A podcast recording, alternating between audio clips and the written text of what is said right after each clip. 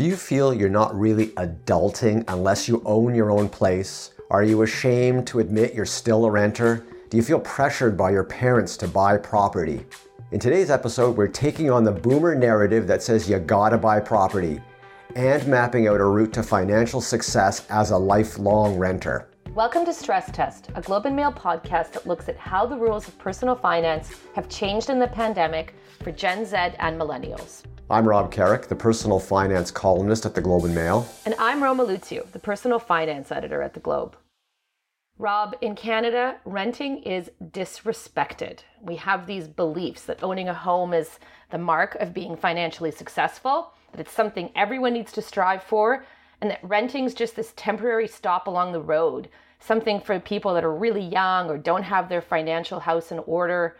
How many times have you heard that renting's just a waste of money? About 1 million times. Everybody thinks renting is a complete waste of money and something you do for as short a time as possible. And one of my missions over the years as personal finance columnist is to try and change people's minds about that. I think renting is a valid, sensible solution when you cannot afford a house. How much static do you get about renting, Roma? A lot. And I mean, it's really time for us to change this narrative. The reality is that houses are massively unaffordable for a lot of people. There's going to be a lot of sacrifice in terms of the things you'll need to give up if you want to be a homeowner. And not everyone is going to want to buy. That's really what I think strikes me, is that people don't really examine whether they want to be homeowners, and they don't consider the fact that they could be really happy as renters.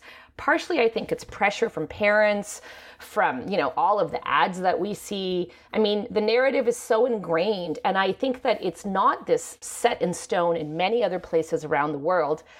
I think that it's really valuable time now for renters. They have a lot of power to examine this narrative and to push back and to think about the kind of life they want, and if they choose to remain renters, do so with meaning and with purpose. Now, Rob, you've written a lot of pieces that are, pro-renter. We have filmed videos, we've done talks on this. You have been accused of being anti-home ownership by some of the forces out there. Tell me how hard it is to make a dent in this idea that unless you buy, you're a financial failure. Well, I feel like a bit of a failure for not making more of a dent in that. I mean, I've owned a house, my wife and I, for decades. We're on our fourth property now. We own a condo. We've owned 3 houses, 1 in Toronto, 2 in Ottawa. I rented for a number of years and rather enjoyed it.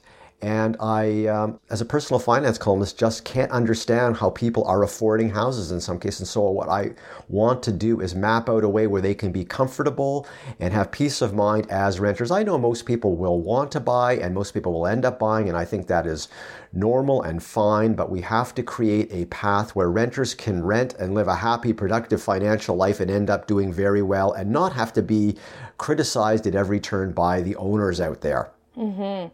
I mean, there's a lot of positive for renters. I rented extensively in my 20s, and I have really great memories. It was a time when I didn't know where I'd be working, what I would be working at. I was able to pick up and move. I lived in several cities across the country. I didn't have to pay for, repairs on my apartments. I didn't have to pay property taxes. I didn't have to worry about saving for a large down payment. There was a lot of freedom in that lifestyle. And, the pandemic has changed this narrative even further, because for the first time, renters have a little bit of hand. We've seen some softening. There's a lot more places up for rent in a lot of big cities across Canada. Some of the younger millennials that I know have taken the opportunity to move. And, the narrative that all landlords are bad and, all rental places are terrible, that's something that I think can change as well, because I was talking to my cousin who's an older millennial. She just got a sweet new place. She's so excited to explore a new neighborhood. It's a little bit smaller. She likes it better. It's got more light, different neighborhood. And so I think that when I speak with her, I don't get this sense of being downtrodden or like she's a failure. She seems pretty excited. Later in the episode, we're going to talk to a financial consultant about all of this. But first, we'll hear from someone who has committed to renting and is quite happy with the decision. That's coming up right after the break.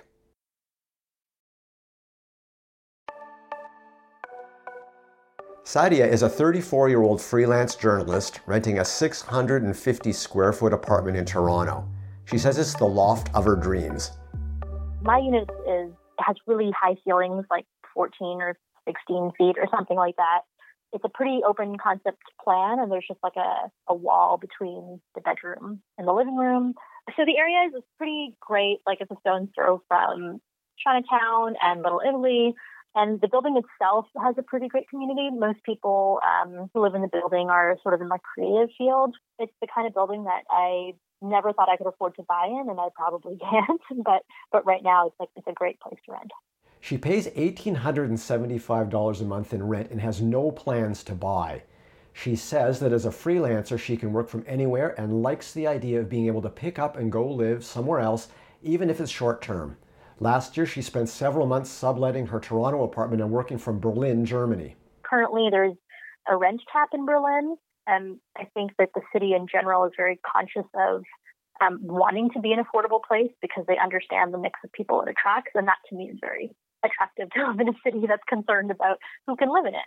In Toronto, you know, the rental market, I know it's changed since COVID, but, you know, I was looking for a place, you know, 3 years ago and then a year ago. It's like the Hunger Games. Like, you know, you're just so at the whim of selling yourself as a tenant sometimes. It's so stressful. And housing is, you know, literally a human right. And I think in Toronto, it's just becoming so much harder to live here as someone who is in a creative industry, who doesn't have as much stability.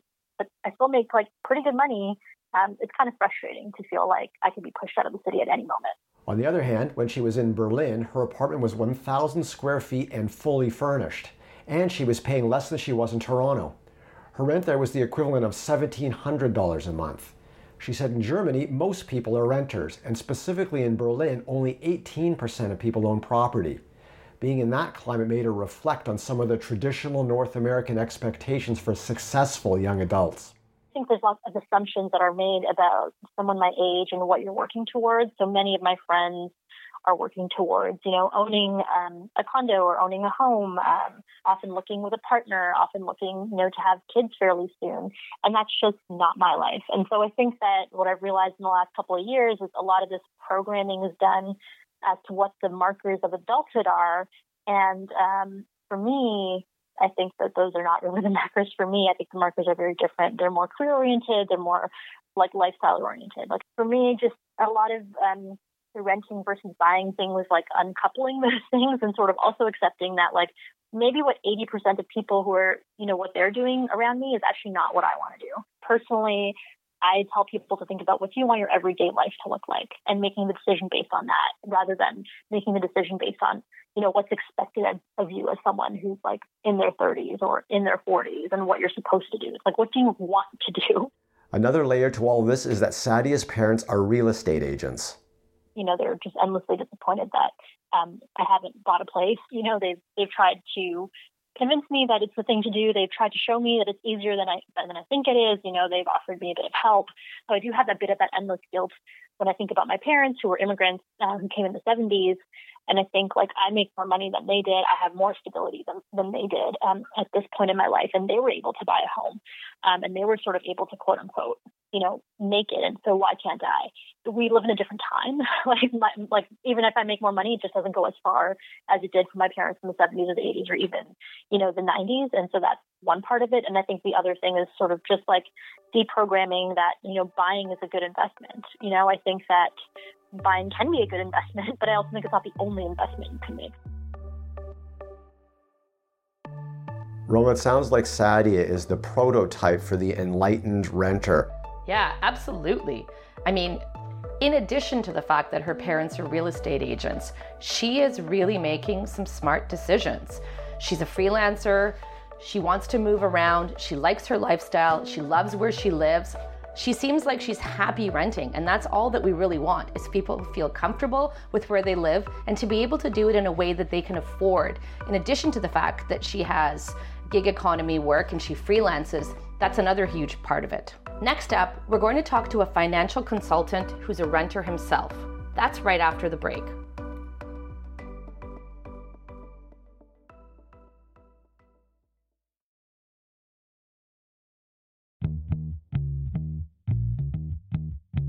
Let's get right into it.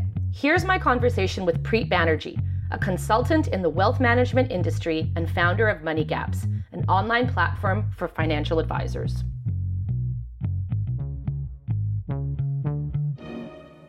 Preet, you've been both a renter and a homeowner, and I'm hoping that today you'll be able to lay out some solid lifestyle and financial reasons why young Canadians will not be second-class citizens if they keep renting. I'll start off by asking, how much cheaper is renting than owning, even if the rent and the mortgage payments are the same? Well, it depends on where you live. That's a big factor. So the whole idea of comparing renting versus owning, you have to remember that it varies depending on which city you're in. So for example, I'm in downtown Toronto, and it is significantly cheaper in terms of a monthly cash flow to rent the place that I'm in. So I am a renter right now, and I'm a happy renter. And the idea of buying right now is not high on my list of priorities. And so when you think about the argument that people have about which is better in terms of the financial aspect of it, a lot of people forget that when you're a renter, you tend to be a little bit more judicious in your spending. You don't kind of stretch when you're renting. You don't say, this is a palatial abode that I want to rent. You tend to rein it in a little bit. And as you transition from renter to homeowner, then you start to be a little bit more aspirational. So the idea that, two places would have the exact same rent or the same mortgage payment, that's a premise, first of all, I think leads you down the wrong path. We have to take a look at what is it like to be a renter versus being a homeowner, and you have different tastes and different preferences. So that's the first thing. And then the second thing, when you take a look at surveys, especially of millennials, first-time home buying millennials, a lot of them, the majority of them say that they regret buying their first home. Now, that will wear off over time, but there is that buyer's remorse, especially as the reality starts to sink in that there's a whole bunch of other expenses that you didn't really pay attention enough to when making that decision. People focus in on, here's what it is for the rent, here's how much you need to come up with in order to close, and then here's what the mortgage payment will be. And they forget about some of those other fantastic, amazingly high costs, such as maintenance. Okay, so I'm glad you brought that up, because that's sort of my next question, which is, what are some of the costs that renters are successfully avoiding by continuing to rent? And I'm thinking of things like fees and taxes associated with buying, in addition to maintenance. Sure. Some of those costs are going to be wrapped up into the rent, but certainly the big one is repairs, maintenance. Those things really add up. So when you're a renter, there's so much more convenience because you have a little bit more certainty as to what your cash flow is going to be. When you're a homeowner, you're kind of crossing your fingers, especially if you've stretched yourself to be able to afford a home. You become house rich and cash poor, which is more and more common. You just don't have a lot of free cash at the end of the month to do anything. So what are some of the specific fees? Let's go back to specifically buying. What's something that might be a surprise that you would be on the hook for that you wouldn't be if you were a renter? So one of the big ones is, if you've moved out of the city, maybe you're buying an older home, foundations. The cost of repairing a foundation can be huge. Like a crack at the foundation is something that needs to be addressed. They range from about $15,000 to $35,000 for sort of a run-of-the-mill foundation repair. But if it's more critical, it can quickly get into the high five figures. So I've seen some foundation bills that are around $100,000. Now, a lot of people will say, okay, well, I don't have $100,000, but what I do have in this fast rising real estate market for the last 20 years is a huge amount of equity that has accumulated in my home. So I'll just borrow against this line of credit. And again, that makes sense. It works as long as real estate values keep on going up. But another thing people have to realize is that is not always going to be the case. And if you're a newer home buyer, you haven't had time for that equity to build up. And at this point, getting into the market, which a lot of people would say is at the very least heated, the future price appreciation probably isn't going to be the same as the last 20 years. So that could be something that could, completely upend your finances. Okay, so you're a renter and you wrote about this situation for us a number of years ago. It's a very popular piece. The building that you were renting in, the parking lot was starting to sink. Remember? No, and so the repairs to that building would be super expensive. How does that impact you if you're a renter?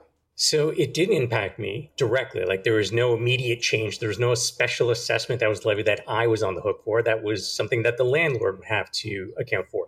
So condo fees in the building have gone up. And my landlord did come to me and say, all right, well, I have to increase the rent this year because the condo fees have been increased to, I think it was 60 cents a square foot, went up to 65 cents a square foot, something like that.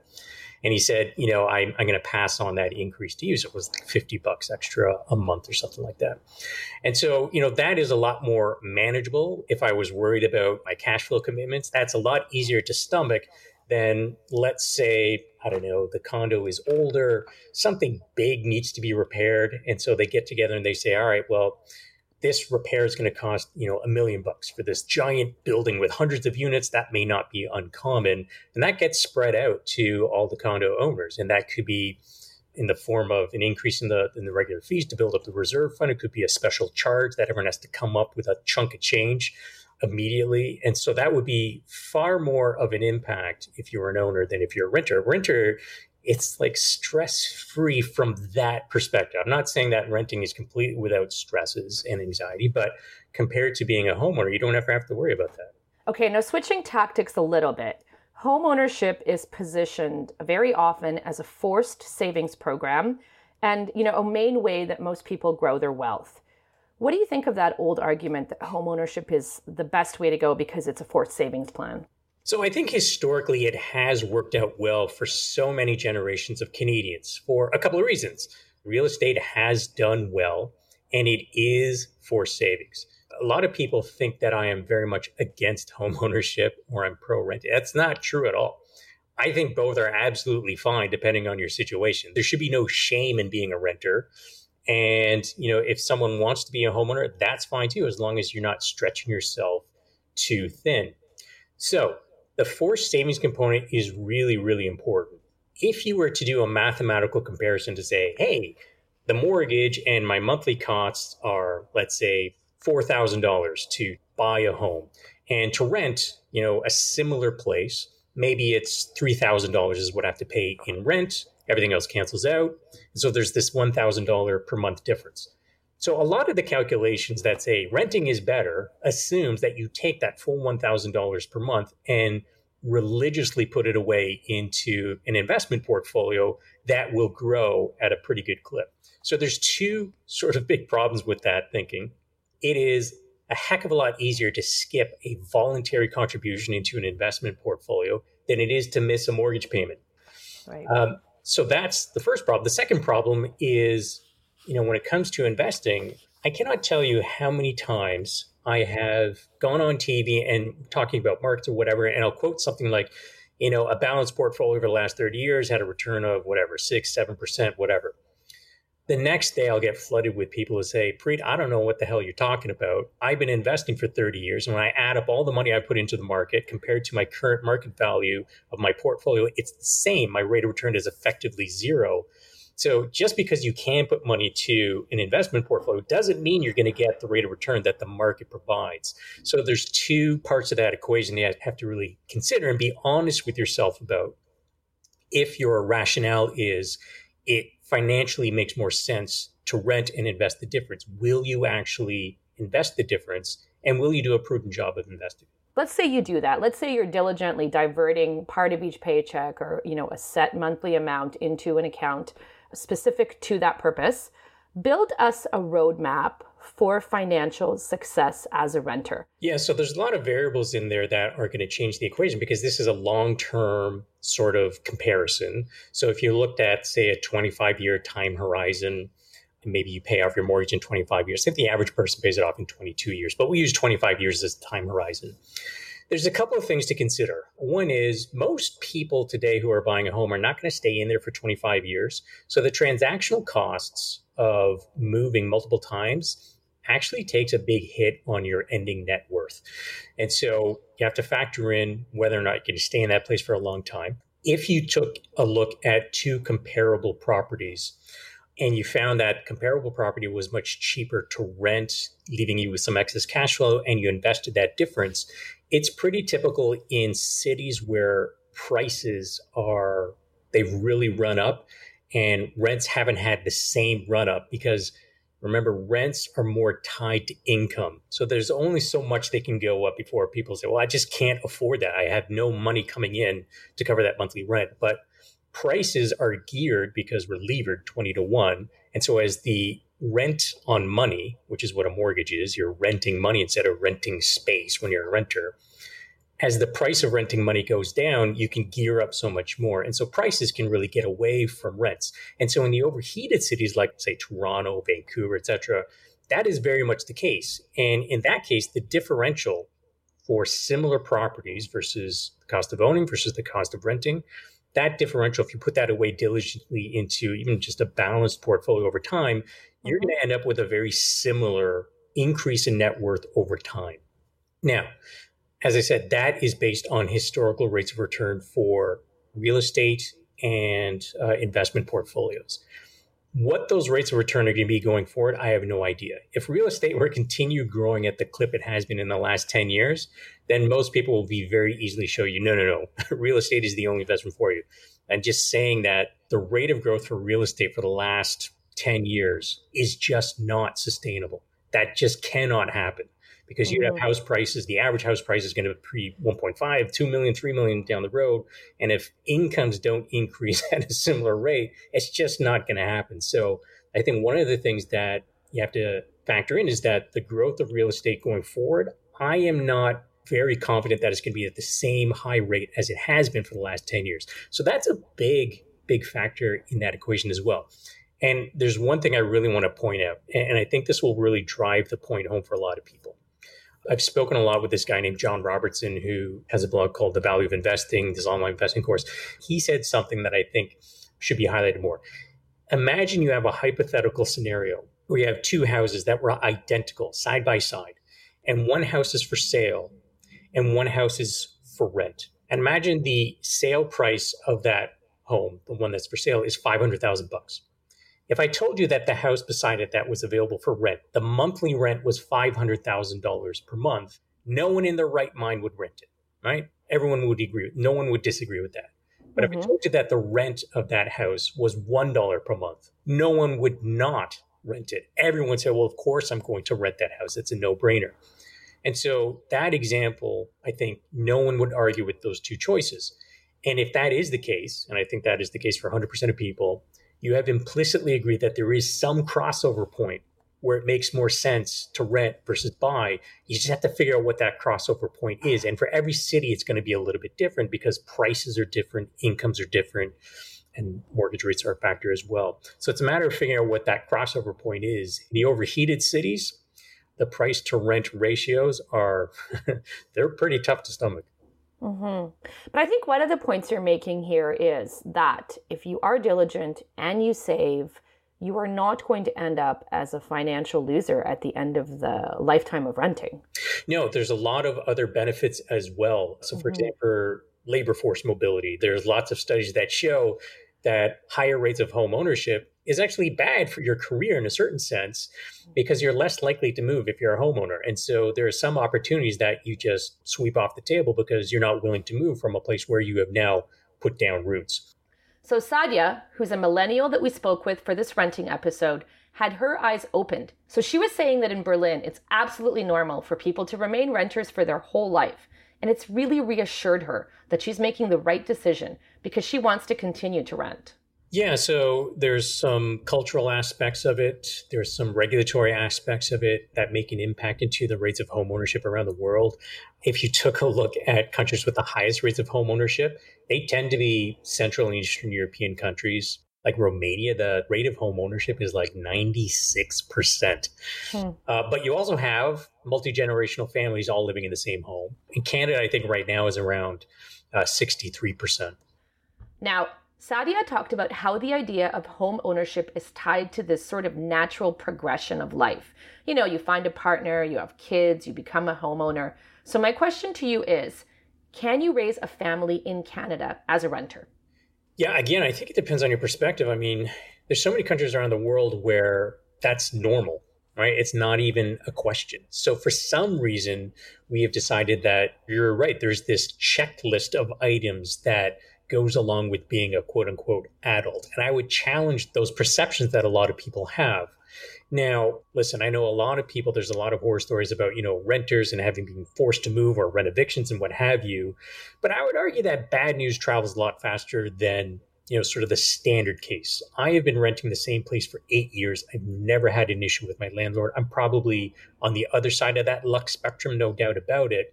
But being a long-term renter is something that I think is feasible, even if you have a family. And I think that is going to be more and more the norm, because when you take a look at house prices right now, it's just financially not an option for a lot of people. Well, one of the things I'm wondering is COVID. So we're seeing shifts in real estate. And I think that COVID and the pandemic has changed the landscape for renters. What are some of the ways that you're seeing that unfold? Yeah, well, rents are dropping in a number of pockets of real estate around the country.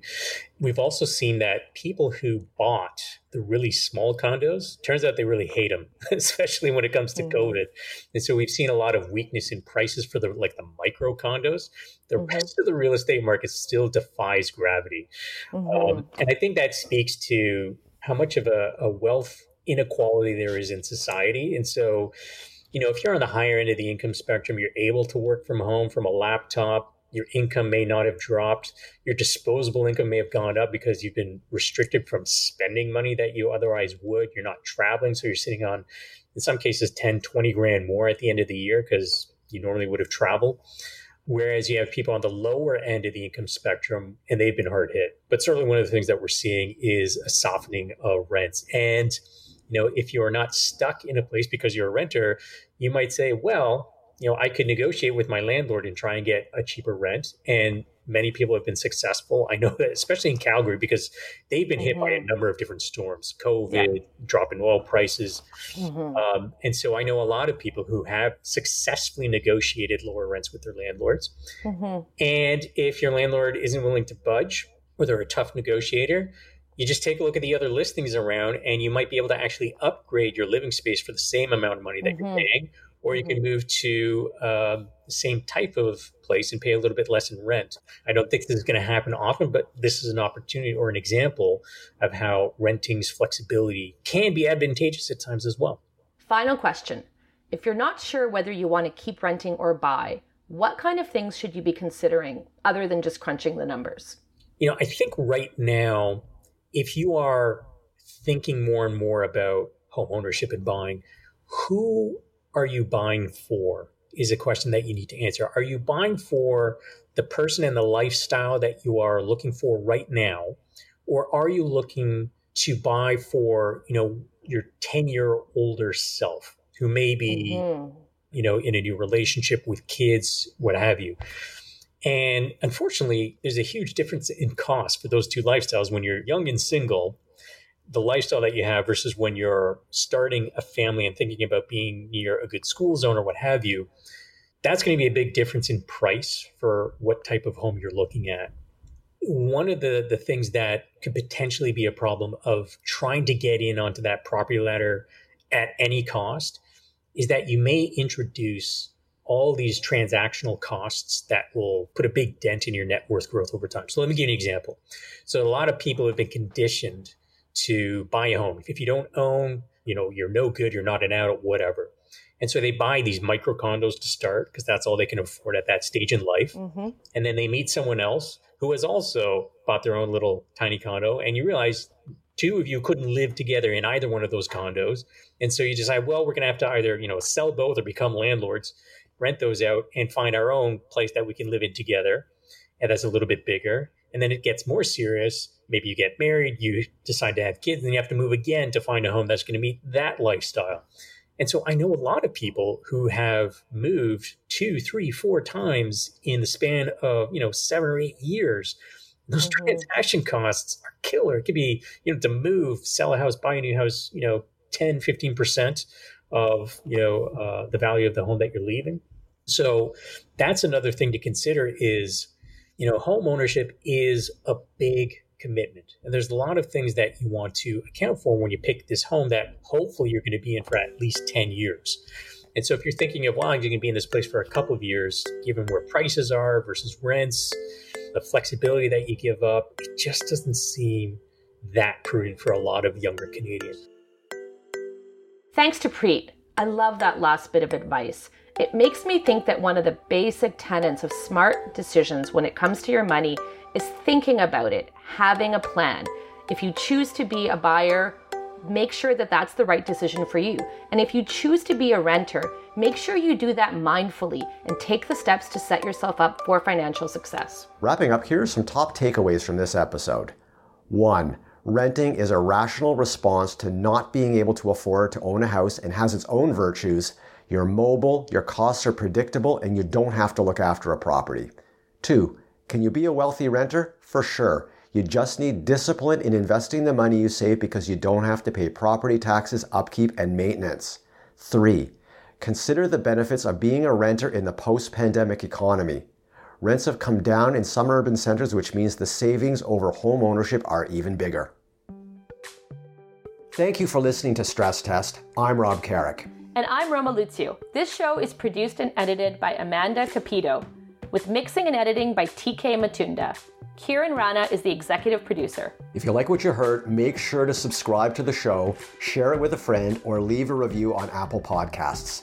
Cheers to 2021.